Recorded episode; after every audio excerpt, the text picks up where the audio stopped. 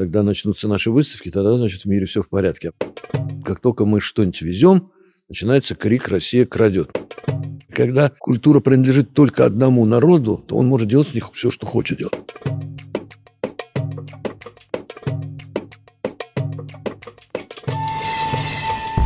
Всем добрый день. Это подкаст Центра Примакова «Ближневосточный экспресс» и его ведущая Виктория Корслиева. В этом подкасте мы обсуждаем страны Ближнего Востока и Северной Африки, говорим о текущих событиях в них и выясняем, как они могут повлиять на нас с вами.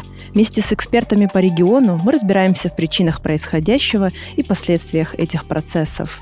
Этот выпуск будет посвящен российско-арабским культурным связям, проблемам и перспективам их развития. Сегодня у нас особый гость – Михаил Борисович Петровский, директор Государственного Эрмитажа, академик Российской Академии Наук, декан Восточного факультета Санкт-Петербургского государственного университета. Михаил Борисович, добрый день. Добрый день, здравствуйте. Спасибо вам большое, что нашли время принять участие в нашем подкасте. Я уверена, что этот выпуск будет очень интересен и важен нашим слушателям. И принимая во внимание ключевую роль Государственного Эрмитажа в развитии культурных связей с арабскими странами и ваш личный вклад в развитие этих отношений, мы хотели бы пообщаться на эту тему с нашими слушателями. И, наверное, один из самых важных вопросов для нас, на каком сейчас этапе культурное сотрудничество России со странами Ближнего Востока? Я бы не употреблял слово «сотрудничество». Вообще ну, нужно все слова менять. У нас новый мир и новые отношения. Сотрудничество – это как бы торговые вот отношения. А у нас есть вообще культурные отношения. Культурные отношения очень многообразны. И тут этапы могут быть разные, периоды разные. Сейчас период в целом период, как мы его описываем, сейчас мы его описывали на форуме культурном, период культурного суверенитета. Когда очень важно определить, когда все страны после крушения, почти крушения вульгарного глобализма, они все теперь живут культурным суверенитетом, все хотят себя ощущать суверенными, ощущают суверенными, и поэтому надо строить некие отношения вот между суверенными культурами, это сложнее, чем торговые отношения, где идет вопрос обмена. Тут не просто обмен, тут вопросы сотрудничества важнее, чем просто вопросы обменов. И в этом смысле у нас есть громадный опыт – на самом деле российский опыт, и связанный и с российскими экспедициями, с нашей арабистикой, и, и с музеями, и со всем. Ну, сейчас вот некий период, когда мы немножко размышляем, как во всех других вещах сосредотачиваемся, размышляем, как нам строить все эти традиционные отношения и нетрадиционные отношения с нашими коллегами, учитывая, если мы говорим о музеях, громадный всплеск музейной жизни э, на Ближнем Востоке, ну, мы все ждем с нетерпением э, открытия Большого египетского музея, который претендует на то, чтобы быть самым большим. Он, наверное, будет самый большой, э, по крайней мере, по площади. И там, в общем, претензии на очень большие такие новые вещи в музейной жизни. Это с одной стороны. С другой стороны, в заливе там образуются, рождаются один музей за другим, один лучше другого. И они связаны не, далеко не только с традиционным искусством и культурой, они универсальные. Лувр Абу-Даби – это универсальный музей, и он создавался под такие же крики, как когда-то создавался Эрмитаж. Зачем такие наши вещи из Европы везут в эту глушь к этим животным и так далее. Так родился Эрмитаж, когда Екатерина покупала. Так рождается Лувр Абу-Даби.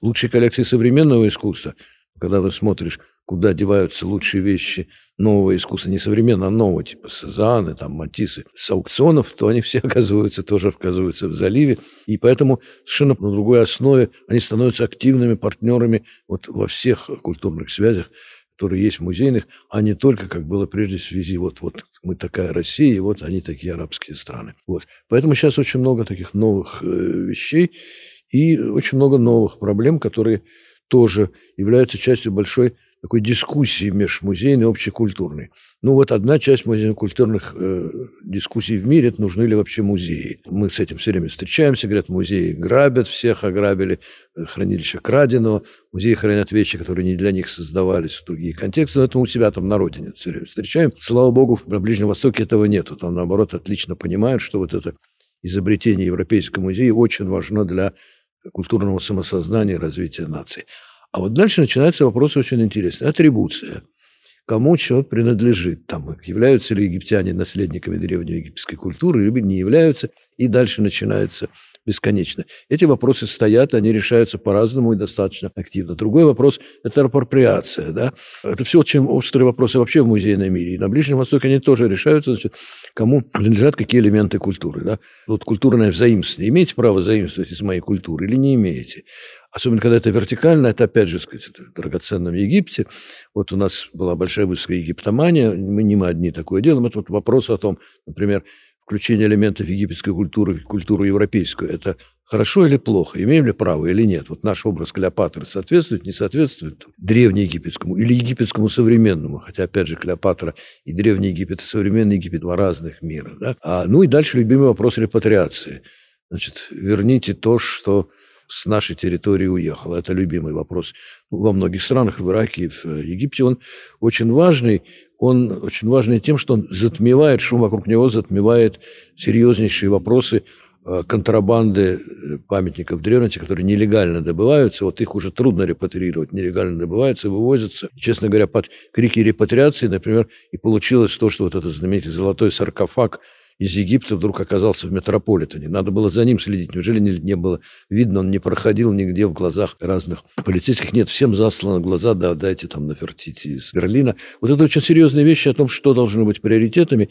И мы это все вместе обсуждаем. Это все, что я говорю, это все мы все, все обсуждаем вместе с нашими коллегами в арабских странах, которыми мы э, все время много взаимодействуем, и есть новые формы э, взаимодействия. Ну, у нас сейчас хороший очень пример – нашей работы с Оманом, Маскатом. Ну, Оман вообще замечательная страна, как известно. Она такой всегда посредник между всеми и вся. И у нас ну, блестящий пример, когда мы через Оман вернули архитрав из Сирии. Да, это знаменитая история. Из Сирии контрабанды был вывезен архитектурный архитрав из Хаурана. Он попал в Великобританию. В Великобритании обнаружили у дилеров, что это, в общем, нелегально арестовали, отдали в Британский музей, а дальше Британский музей хочет отдать, а отдать не может, потому что никаких связей с Сирией нет, они не могут даже находиться в одной комнате, британские дипломаты с сирийскими дипломатами. Что делать? Они к нам, что вот вы дружите с Сирией, можете ли вы что-то сделать? Мы говорим, мы, конечно, дружим с Сирией, но наша бюрократия, она покруче вашей, поэтому давайте мы найдем другой способ. Мы нашли способ. Оман – Британский музей, британцы передали это оманцам по нашей просьбе, и оманцы, торжественно упоминая нас с моим выступлением, передали это сирийскому правительству при полном отсутствии англичан. Вот действительно сложный вопрос решился благодаря взаимодействию людей. Другой деликатный вопрос – реставрация памятников в Сирии. Это другой сюжет. Мы очень много работаем с Сирией и с восстановлением Пальмира. Это отдельно, но там, значит, сюжет был восстановление э, рельефов, где дальше отбивали носы, там руки, несколько рельефов восстановить. А мы, наши реставраторы, готовы делать. Но если как только мы что-нибудь везем, начинается крик «Россия крадет». Ну, как только я ступаю на какую-нибудь арабскую землю, сирийскую, начинают говорить, опять они что-нибудь хотят украсть. Никто ничего украсть не хочет, но это вещь деликатная. Поэтому, опять же, рельефы поехали в э, Маскат, наши реставраторы прилетели в Маскат – и там эти вещи рельефы отреставрировали, они были на выставке, там вернулись в Сирию, все торжественно, все хорошо. Ну, кстати, вот пример, который вы описываете, очень часто я читала, называется музейной дипломатией. Вот вы это относите к музейной дипломатии или это один из видов работы музеев? Это виды работы в музеев, но музей, часть дипломатия является частью музейной работы, потому что музей, он представляет культуры, и музей ведь построен, очень важная вещь, музей может Э, выполняет две функции. Он является частью, он организует диалоги культур, либо он организует войны памяти. Музей очень прекрасно может быть таким разжигателем войны и говорить, какие там все сволочи в прошлом были, либо он рассказывает о диалоге культур и пытается этот диалог строить. И мы знаем очень часто, когда и в советское время всякая разрядка начиналась с того, что как только есть начало разрядки, то едет выставка из Эрмитажа, и тогда, значит, сигнал, что все будет хорошо. На самом деле это действительно музейные вещи, это как вот эти канарейки в клетках, в угольных шахтах, что они, так сказать, чувствительные, по ним можно определять, какой ветер дует. Так что, когда начнутся наши выставки, тогда, значит, в мире все в порядке. А пока у нас сейчас серьезные проблемы с выставками, значит, что в мире все не очень э, в порядке. А как изменились отношения, взаимоотношения с странами Ближнего Востока во время советского периода и нынешнего этапа? Это две разные эпохи или мы все-таки являемся правоприемниками? Во-первых, это две эпохи очень тесно связаны. И есть наследие, которое мы все должны очень беречь и хранить. Ну, например, у нас есть знаменитая экспедиция советско-йеменская, потом российско-йеменская в Йемене, которая была в эпоху Советского Союза и социалистического Йемена. Они до сих пор все помнят кроме сказать, нормальной памяти, все помнят эмоционально, все помнят, как это было хорошо, как бы это было, кстати, дипломатично, очень организовано, где участвовали йеменцы, и были прекрасные результаты, что из этого родилось. И сейчас, когда все это вспоминается, даже совсем недавно нашим нам, членам йеменской экспедиции представительство посольства Йемена дарили какие-то такие дипломы в благодарность воспоминаний той экспедиции, которая была, при том, что как представители Йемена, так и представители Южного Йемена, нынешнего переходного там комитета.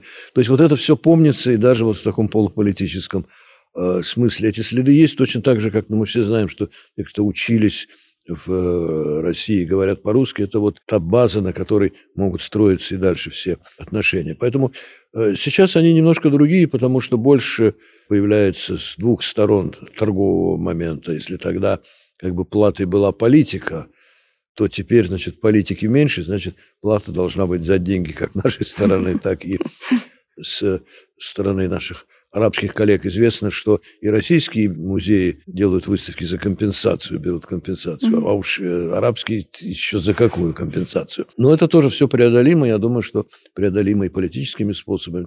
В моей памяти были разные уровни, да, Э, культурных отношений и вверх, и вниз, и в середине. Я думаю, что сказать, сейчас достаточно хорошие есть перспективы и, в общем, хорошо развиваются, потому что, ну вот, в Пальмире, несмотря на то, что война все-таки идет, наши археологи работали и работают в Пальмире и готовят, ну, не копают, а готовят и подготовили прекрасный проект реставрации Триумфальной арки. Это требовало, ну, кроме того, что это очень большое умение, кстати, основанное на совершенно новейших технических приемах, мощное использование искусственного интеллекта и всего остального. Но это еще требует определенной такой так, военной организации. Угу. Пушки стреляют все равно там рядом. Но обеспечение безопасности в период да, проведения обеспечение работы. безопасности и решимость работать. Смотрите, одно дело обеспечить безопасность, другое дело еще сказать, да, я обеспечу вам безопасность, как сирийскими, так и нашим. Mm-hmm. Это мы тоже знаем, когда да вы что, куда вы? Кстати, все говорим, не надо туда суваться, там небезопасно. Мы в Йемене проходили, и мы проезжали сами, никого не спрашивая. Это не для печати. Вот. А сейчас, в общем, такая большая есть готовность решать очень острые вопросы, э, решать вместе. Поэтому я думаю, что, в общем, сейчас э, не лучше, не хуже, но новые есть новые вызовы. И по-новому нужно делать, нужно больше сотрудничать. Вот все эти примеры, которые я говорил, это все совместные проекты. Они не могут происходить со стороны одной стороны. Невозможно просто никому приехать и что-то вот сделать от начала до конца самим. Хотя память об этом есть, иногда, кажется, хочется вот так. Нет, нужно всегда, чтобы было... Наверное, на каких-то существующих отношениях проще выстраивать работу сейчас, если они были у стран. Если не было, то, наверное, эта работа выстраивается с нуля, с каждой стороной отдельности. Насколько вообще сложно сейчас найти союзников в странах Ближнего Востока для совместных проектов? Какие сейчас вот ну, современные проекты есть? есть сколько угодно, потому что, когда мы говорим о культуре, это замечательные проекты. Да? Mm-hmm. Восстановление Пальмиры, научное восстановление, прекрасный проект. Только мы это можем делать, только мы на, этом, на это решаемся. Да? Поэтому союзники есть. А это союзники, ну, все мы знаем, арабские страны всегда такие специальные союзники. Значит, там все, все всегда непросто. Есть люди, которым, стране, которым это интересно, и которым это и полезно, выгодно. Есть Ирак, в котором, ну, сейчас музеи наши не сотрудничают, но, я знаю, археологи ездят в Ирак, уже работают в Ираке вовсю. Есть, правда, теперь развелись еще такие вольные археологи, такие вроде вагнеровцев. Ну, кстати, очень много групп в Сирии. Мы тоже вот э, часто бываем там у коллег э, по нашей работе. И очень много видим археологов э, и российских, которых не аффилированы ни с кем. А да, есть много не аффилированных. Вот я называю такие культурные вагнеровцы, потому что они, с одной стороны, ничем не связаны, вот, а с другой стороны, опять же, и с другой стороны, они ничем не связаны. У них нет... И не обязаны. Свободнее действовать, но у них нет обязательств и меньше ответственности. Поэтому это та вещь, которая должна регулироваться, но это не как приказы меня это регулирует, это надо регулировать нормальным, сказать, работой, скажем так, официальных учреждений, которые имеют репутацию и ответственность. Это серьезные музеи, Институт археологии и всего остального. А насколько санкции повлияли на эту работу и как вообще страны э, относятся ближневосточные к взаимодействию с российскими ну, проектами? Вы видели, как значит, наш президент летал в залив. Вот. А, но, с другой стороны, конечно, все сложно, потому что э, вот у нас была выставка, две турецкие выставки. На эти турецкие выставки нам, турки, это тоже было важное решение, дали несколько вещей из частных музеев. Mm.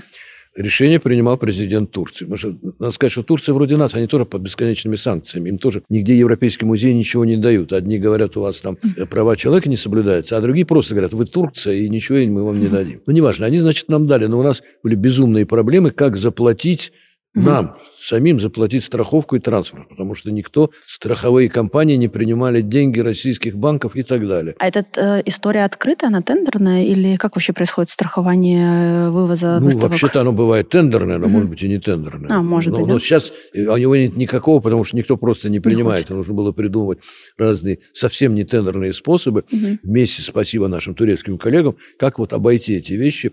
Потому что все очень просто. Там есть какая-то компания, транспортная, там есть американский капитал, нет, они не везут, не повезут. Угу. И опять, вот мы возвращали, у нас с Аманом еще замечательная вещь, у нас же есть давно уже система не обмена выставками, у нас есть зал Амана в Эрмитаже и зал Эрмитажа в Национальном музее Аманском. Был еще до пандемии, потом вот когда был февраль, мы возвращали наши вещи, и Аманские возвращали, сейчас снова приехали Аманские, открылось, и когда у нас наш эмбарго будет отменено, тогда поедут вещи и в Оман. Вот тогда тоже было зависимо, какая компания летит, да, какой компании летит. Есть там американский капитал? Нет. Они слушаются санкций или нет? Там, в общем, Эмираты одно, Оманская компания другое. Это все время, кстати, это ничего нового нету. Когда мы привозили на выставку в Эрмитаж – вещи из Британского музея, кусок фриза Парфенона, не больше, не меньше, mm. то мы тоже возили их окольными путями и секретно, потому что если бы это двигалось по европейской территории, греки бы арестовали бы. Mm. Вот. А поэтому мы летели через, опять же, Ближний Восток, и никто не знал секретно, когда я говорю, что музейные работы спецоперации, все изоляция, туда действительно спецоперация всегда. Так вот, поэтому приходится изобретать все время способы, как эти санкции обходить. Они со своей стороны все время усложняют эти вещи. Ну, в общем, обходятся, ну, разные способы. Раз еще был прекрасный пример выставка из Израиля. Значит, вот у нас турецкая, Израиль, это все понемногу. Нам привезли одну вещь. Ну, какую модель первого храма, такую переносную модель, которая была таким переносным алтарем, найденная в э, Хербет Кияфа, в раскопках, реставрированная, но она не очень большая. Ее взяли в чемодан и в ручной кладе привезли. Ну, все было таможня, все разрешено, было опять разрешение высшее израильского правительства, но вот не было вот... Угу. Сейчас, оказывается, не, не таможня беда, как у нас всегда было, не правительство, а вот финансовые расчеты. Ну, угу. значит, там финансовых расчетов. Ну, каждый раз нужно придумать. Там с Китаем проще, но Китай не Ближний Восток. Так что э, санкции есть, с ними надо считаться, понимать, что они существуют. Но у нас всегда были какие-то сложности. То одни, то другие. Говорю, там, сегодня санкции, деньги, а вчера таможня, там, а, правительство. Ну, и, в принципе, мне кажется, большое количество стран Ближнего Востока тоже были под санкциями. В целом все постоянно находятся в какой-то да, период они, ограничений. Они, же очень, они тоже, у них громадный опыт. Но вот Иран у нас есть один из наших э, партнеров давних. Иран, они, так сказать, все время под санкциями всю жизнь, они, так сказать, мы у них учимся. А, с ними, в общем, тоже была смешная история. У нас давние отношения с Ираном, у нас экспедиция работает, она не очень широкая такая, но уже много лет работает, у нас связи с музеями, давние соглашения. Но раньше это было как бы обычно, а теперь события. Вот мы не так давно переподписали соглашение с э, Ираном, с управлением древности. Ну, переподписали оно было, и вот угу. кончился срок. Ну, когда тогда подписывали, никто не обратил внимания. А тут, по-моему, 4 или 5 газет на Западе публиковали как новость, что вот Эрмитаж подписал соглашение с Ираном. Вот такая вот. Ну, значит... ну, я думаю, что Эрмитаж не заметить в публичном пространстве сложно, а когда Эрмитаж переподписывает документы, я думаю, что это вызывает реакцию у мирового сообщества в любом случае. Ну, вот это важно. Сейчас некоторые вещи, шаги, небольшие шаги приобретают большее значение. Кстати, нужно тоже иметь в виду, иногда вещи, которые казались прежде обыкновенными, теперь являются э, важными. А некоторые, которые казались очень важными, может быть, и тоже становятся теперь э, не такими важными. Давайте с вами еще обсудим очень важный вопрос, как сохранять культурное наследие в период военных конфликтов. Угу. И вот ситуация в Сирии, в Ираке, в Йемене показала, что у нас большие проблемы вообще с сохранением этого наследия. Проблемы есть у всех. Э, тут есть несколько очень важных аспектов. Один. Э, ну вот мы прекрасно, у нас есть пример Сирии – которая, когда начала стало вокруг Пальмиры, блестящим образом все упаковали и увезли в Дамаск. То есть они вели себя так, как полагается вести музеем. Это я все время подчеркиваю. Музеи не воплями должны заниматься. У музеев есть совершенно четкие три вещи. Мы их научились в войне. Вещи нужны, военные действия, территориальные действия. Вещи надо переправить в безопасное место – Потом нужен музей, из которого брали, восстановить и вещи туда вернуть. И все это надо фиксировать и описывать. Так мы делали во время Второй мировой mm-hmm. войны, Эрмитаж и все остальное. Все остальное не музейное дело. В частности, вопли о том «остановите, не разрушайте». У нас есть множество прекрасных примеров, как лишние вопли, вопли музейные, культурные, которые ничего не могут сделать, которые приводят к плохим результатам. Афганистан, Бамиан, Будды эти mm-hmm. несчастные стояли. Когда их взорвали? Их взорвали тогда, когда начался большой крик, как их надо сберечь, восстановить, тра-ля-ля. И тогда в ответ они сказали, ах так, вы вместо того, чтобы кормить наших детей, будете восстанавливать, вот вам ваши Будды. Рвали. Следующий э, вариант. Тимбукту. Угу. Значит, известная история, когда значит, радикалы уничтожили несколько мавзолеев. У нас здесь было заседание, не помню, КАМОС или чего-то, ЮНЕСКОвское. Что торжественно прокричали, давайте, надо спасать безобразие, что такое звери, все. Это была, был четверг. В пятницу Лизи с кирками вышли в Тимбукту и разрушили еще пять мавзолеев. Мы в Пальмире. В Пальмире было замечательно. Пальмиру на самом деле освобождать должны военные. И в свое время мы, это, у нас был культурный форум, я на этом форуме выступал и говорил о том, что нужны силовые приемы, а не пропаганда. Силовые приемы о том, что делать. Ну вот был силовой прием, освободили Пальмиру. Но потом мы сделали там большой праздник, выступал Гиргия, все. Тогда они, перед, чтобы никто не вякал, стреляли аж гаубицами. Угу. Вот. А, а те говорили, что мы придем и все разрушим снова. снова. И они пришли, и они взорвали театр. Э, потом э, хорошо, что они не знали, что театр почти весь новоделанный. И, так сказать, там арматура. Я потом ездил, отсмотрел, там, в общем, это восстановить очень просто. Причем.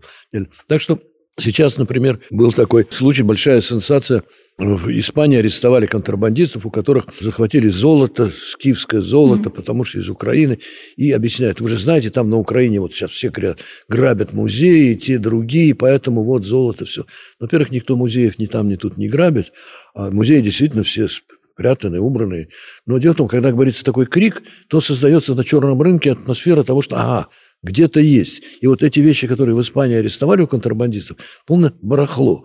Потому что ну, достаточно глянуть на них, чтобы увидеть, что это плохая подделка, имитация тех известных вещей, которые хранятся в Киеве, в Эрмитаже, все. Но они из золота сделаны, то есть они делались для продажи, а не просто так. Mm-hmm.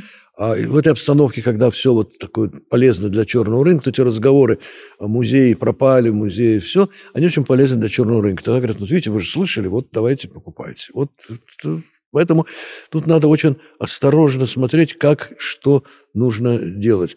Нужно, с одной стороны, музеи должны спасать вещи, с другой стороны, военные государства должны принимать силовые усилия против тех, кто вещи, культурное наследие уничтожает. И вот был, по-моему, таки остался единственный случай, как раз вот этого в Северной Африке, там, в Мали, этого Малина. человека судили международным судом за то, что именно за разрушение культурных памятников. Вот это надо строго наказывать, и у культуры, это общая такая философская проблема, у культуры есть свои права. Вот когда мы все время пытаемся проводить документы и сделать международным документом Декларацию прав культуры Дмитрия Сергеевича Лихачева, нам все время говорят, да ну здрасте еще, какие права у культуры? У людей есть права. Угу. Ну теперь мы знаем, что у природы тоже есть права. Права природы защищаются. Так что следующий этап – это права культуры защищать, потому что она, это должно быть отдельное направление, а не просто нам э, самим чтобы, чтобы не путалось, потому что сейчас очень большая такая тенденция в международном музейном сообществе, и ком, давайте вот там выступайте музеи против войны, очень mm-hmm. много упреков российским музеям. Музеи могут за войну, неважно, просто против войны. У музеев другая функция. Музеи должны беречь, спасать, сохранять, и у них еще и другие там государства что-то пропагандировать и все mm-hmm. остальное. Но тут нельзя, нельзя путать и все время помнить, что есть основное. Вот это, это очень серьезный вопрос. Написано уже много книг, как вести себя в э, сфере военных действий. И, к сожалению, книги книгами толку мало, потому что ну, нужно куда-то, куда-то убирать, прятать. Ну вот в Йемене там шейхи давно забирали археологию к себе в палатки. Я думаю, что таким образом что-то и уцелеет. Ближний Восток всегда был колыбелью цивилизации, и вам не кажется, что лицо разрушителей поменялось. Ну, то есть э, нет какого-то чувства неприкосновенности этих объектов, э, либо нет ценности у этих людей. Почему люди, по сути, а, одних по вере, одной по религии, по национальности э, считают не страшным разрушить эти объекты? Ну, вы знаете, какое-то чувство-то привито музеями. Что значит было? Его никогда не было. Сфинксы ломали египтяне, да, и потому что он вот отвратительный такой стоит идол, да. Поэтому это как раз э, новое, это э, запрет, ощущение того, что нельзя делать, рождается тогда, когда люди понимают, что это не только твое наследие, это общее человеческое наследие. Этого делать нельзя, потому что этого делать нельзя никогда. Вот есть такая формулировка. И это прививает музеи и понятие об общей культуре. Когда это чисто твое, то что ты хочешь, что и делаешь. Отстаньте от меня, мое. Значит, мне не нравится, я теперь верю в единого Бога, все, я даешь, и мне я эту вашу Пальмиру уничтожаю, потому что это ужас, что-то отвратительно смотреть, дети будут смотреть на это, что это такое. Уничтожаю. Я христианин, эта античная культура мне не годится, мы ее уничтожаем, мы уничтожили античную культуру. Я протестант, мне эти Девы Марии, все это идолопоклонство не годится, уничтожаю, как уничтожали в Нидерландах. Я там вообще атеист, мы уничтожаем церкви в России. Понимаете, это вот такая вещь очень серьезная, когда культура принадлежит только одному народу, то он может делать с них все, что хочет делать. А когда есть понимание, что это чуть выше тебя, либо от Бога, либо от мировой цивилизации, то тогда есть эти стопоры. Эти стопоры, они прививаются воспитанием, в частности, музейным, и во всем музее, сейчас видите, сколько краж в музеях в мире. Их было значительно меньше, еще было там 60 лет тому назад. Украсть музей, это нужно было решиться на что-то. И решались люди или ни во что не верящие, либо из каких-то социальных идей, там, чтобы скандал устроить. Теперь это обыденное дело, идут красть музей, сказать, обычные бандюги лезут, попадаются, не попадаются. Какие-то вещи, святость каких-то вещей э, теряется, потому что мы теряем ощущение принадлежности вот единому целому. С одной стороны, глобализм рушится и хорошо, а с другой стороны, вот э, нужно воспитывать новое понимание того, что это не просто важно, это бесценно и выше нас, это выше нас. Вот люди привыкли, что все одинаково, что все можно купить, что все mm-hmm. можно сделать, все можно нарисовать, все виртуальное. Ощущение вот такой важности, подлинности, оно теряется, и мы с этим должны как-то каким-то образом бороться. А зачем восстанавливать памятники, которые были разрушены, если они уже не несут исторической ценности? Вот реставрационные работы, зачем это делается? Но это очень сложная вещь, их не надо восстанавливать. Их надо реставрировать с тем, чтобы они сохранялись дальше, восстанавливать обратно. Это тоже большая э, история, и тут есть много опытов. Вот, например, в Ираке при Саддам Хусейне они все восстанавливали, там Ниневию, там все. Mm. Это называется воссоздание. Воссоздавать не надо, потому что это создается уже виртуальная вещь. Нужно сохранить то, что есть. И, например, э, проект Арки Пальмиры, э, реставрации, которые мы э, делаем, там только вернуть те камни, которые есть. Вот mm. те камни настоящие, которые упали, подлинные, вот они возвращают. Без новодела. Без новодела. Там, где есть половина камня, ясно, сколько было здесь, здесь можно ставить, mm-hmm. чтобы он держался. Mm-hmm. И больше всего. Есть очень строгие правила ЮНЕСКО. Кстати сказать, вот этот проект э, российский, который э, делали, как сказал, Институт археологии, истории материальной культуры, Эрмитаж, архитекторы и искусственный интеллект, он прошел все проверки ЮНЕСКО. ЮНЕСКО очень жесткие правила того, как вообще ну, по ЮНЕСКОским правилам, есть такая Венецианская хартия, вообще ничего, один кирпич поднять нельзя. Это, это ужасные вообще правила, они очень тяжелые. По этим правилам никогда бы ни одного дворца не восстановили бы в пригородах Петербурга. Но, в общем, э, этот проект полностью выдержал все проверки ЮНЕСКО не одобрили как правильно. То есть это реставрация, где только то, что стопроцентно есть, известно, есть, и создается вот предмет, который можно видеть и, и домысливать. Ну, теперь новейшие технологии позволяют делать так, что у тебя рядом может стоять полная реконструкция, mm-hmm. ты можешь смотреть, как это будет выглядеть. Кстати, с археологией все это, когда восстается так, как это выглядело на самом деле, то это все становится вообще не таким величественным. Даже если есть восстановление улицы Пальмиры, сделали всю сказать, реконструкцию такую виртуальную, mm-hmm. как это выглядело. Ну и улица как улица, такая римская улица, а вовсе не так потрясающая, как вот эти руины среди песка. Как страны Ближнего Востока представлены в Эрмитаже? Что можно посмотреть, какие есть э, коллекции? Ну, у нас э, есть хорошие э, коллекции. У нас нету громадных коллекций, потому что мы не колониальная держава, к сожалению. Привозили мы все, нам все приходилось покупать. Причем вот, например, египетская коллекция у нас нам поступила очень поздно, а, потому что нельзя было привозить в мумии. Эрмитаж – это дворец. Во дворец mm-hmm. мумии нельзя. Можно мощи в церковь, а mm-hmm. мумии нельзя. Поэтому египетские коллекции попали в Эрмитаж, они были здесь за рекой в э, Курскамере, в Академии наук, а потом переехали только когда, значит, уже царей не стало. Поэтому, так сказать, она не очень э, велика, хотя в ней есть и вещи, которые были э, подарены Египтом в результате работы российской экспедиции в Нуби. Простые очень вещи, там сосуды, все, но вот как бы памятник такого сотрудничества. А у нас есть э, несколько хороших ассирийских рельефов, угу. купленных в Лондоне. Э, есть э, блестящая коллекция памятников письменности древневосточных. Николай Петрович Лихачев, э, академик, знаменитый он был коллекционер и специалист по русской полиографии. Он собирал как раз историю письменности. И вот сейчас им открыли несколько залов истории письменности, где идет письменности и клинописи, и иероглифы египетские, и финикийское письмо, среднеперсидское, вот эта вся история то у нас есть. Значит, у нас э, древний Иран, там Сузы есть вещи, у нас есть Урарта, одно из древнейших государств Ближнего Востока, Среднего Востока, всем. А у нас ну, древнего Ирана, самого древнего нету, но у нас есть, ну, древнего немного, хименитского археология. Есть блестящая коллекция ранней средневекового Ирана, это сасанитское серебро. Ну и дальше Иран у нас, значит, блестящая коллекция Ближнего Востока. Из разных мест приобретенная и из Ирана, и у антикваров в Европе, и у антикваров на территории России. Известно у нас, значит, Кубачи был знаменитый аул, где да. антиквары и по сей день есть. А, вот недавно мы открыли турецкие тоже залы. Кстати, в турецких залах там есть такие кури курильницы филигранные, замечательные. С них вообще начинался Эрмитаж. У Екатерины Эрмитажем назывались антресоли в ее жилых комнатах. там была комната э, персидская, турецкая, индийская. И вот в турецкой были вот одна, вот одна из этих курильниц была там. Так что с этого начинался Эрмитаж. У нас э, ну, мусульманский, кстати, у нас Ближний Восток строится, в отличие от многих э, музеев других, с которыми вообще-то целые конференции проводили, как показывать, mm. речь шла об исламском искусстве. У нас нет специального отдела исламского искусства. У нас есть исламское искусство, есть в отделе Индии, в Среднем Востоке, в Ближнем Востоке. И поэтому у нас Ближний Восток начинается с Византии, потом идет халифат, у нас есть Прекрасные есть вещи. Э, резной хрусталь, стекло, мамлюкский Египет, там вазы, рок, целый набор шедевров. Вообще в Эрмитаже у нас не очень большие коллекции, но у нас, если брать исламское искусство, это сплошные шедевры из книг, прямо в, э, в учебнике. А, и потом это завершается Османской Турцией. А следующий раздел начинается Средний Восток, начинается с э, сасанидов и завершается каджарами.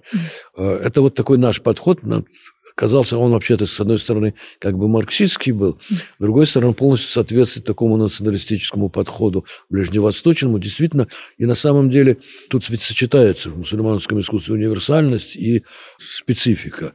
И поэтому вот мы делаем у нас специфика по странам, по странам, но каждый год, каждый год мы делаем какую-нибудь мусульманскую выставку, где все это объединяется, и тогда видно, насколько это все едино похоже. Вот это очень важная вещь в музеях, рассказ и такой, и такой должен быть, и постоянными экспозициями, и э, выставками.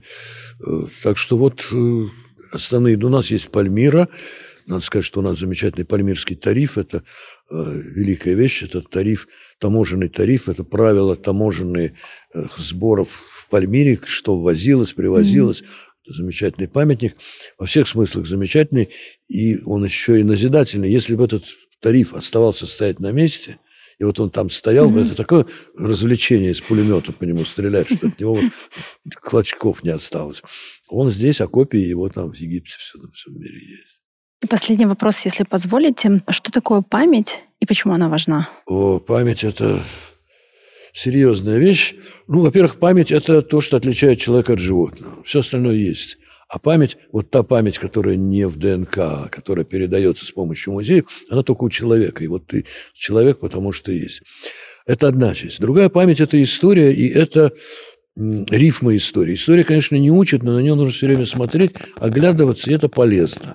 Ну, например, если мы возьмем, значит, про Россию, только я все время говорю, напоминаю всем, что есть такой скифский способ ведения войны, когда ты отступаешь, а потом поворачиваешься обратно. Это вот это ритм истории России все 300 лет. Но неважно, сейчас вот мы видим на Ближнем Востоке эти возвращаются рифмы, о которых, правда, никто не всегда вспоминает. Что такое Газа? Исторический, библейский. Газа – это столица филистимлян. Это были главные враги израильтян. Кстати, от них произошло слово «Палестина».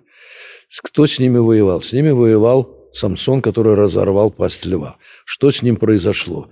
Его тайком женщины заманили в газу, обманули, точно так же все происходило, попал в газу. Что произошло дальше? Дальше он ослеп, его ослепили. Кстати сказать, только слепой может стрелять по машущим белым флагом людям. Все предсказано. Но он отомстил.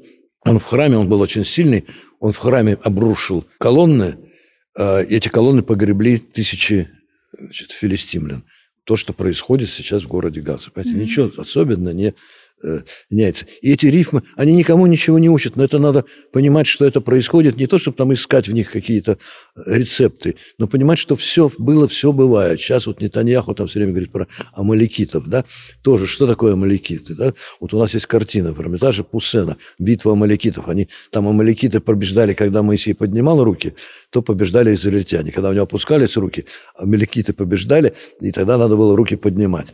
А это а, племена пустыни, которые мешали израильтянам из Египта прийти в Палестину, они, так сказать, их не пускали. Им было заповедно их навсегда уничтожить. А почему-то так выходило, что был приказ Моисея уничтожить до конца там и детей, и скот, и тра-ля-ля-ля.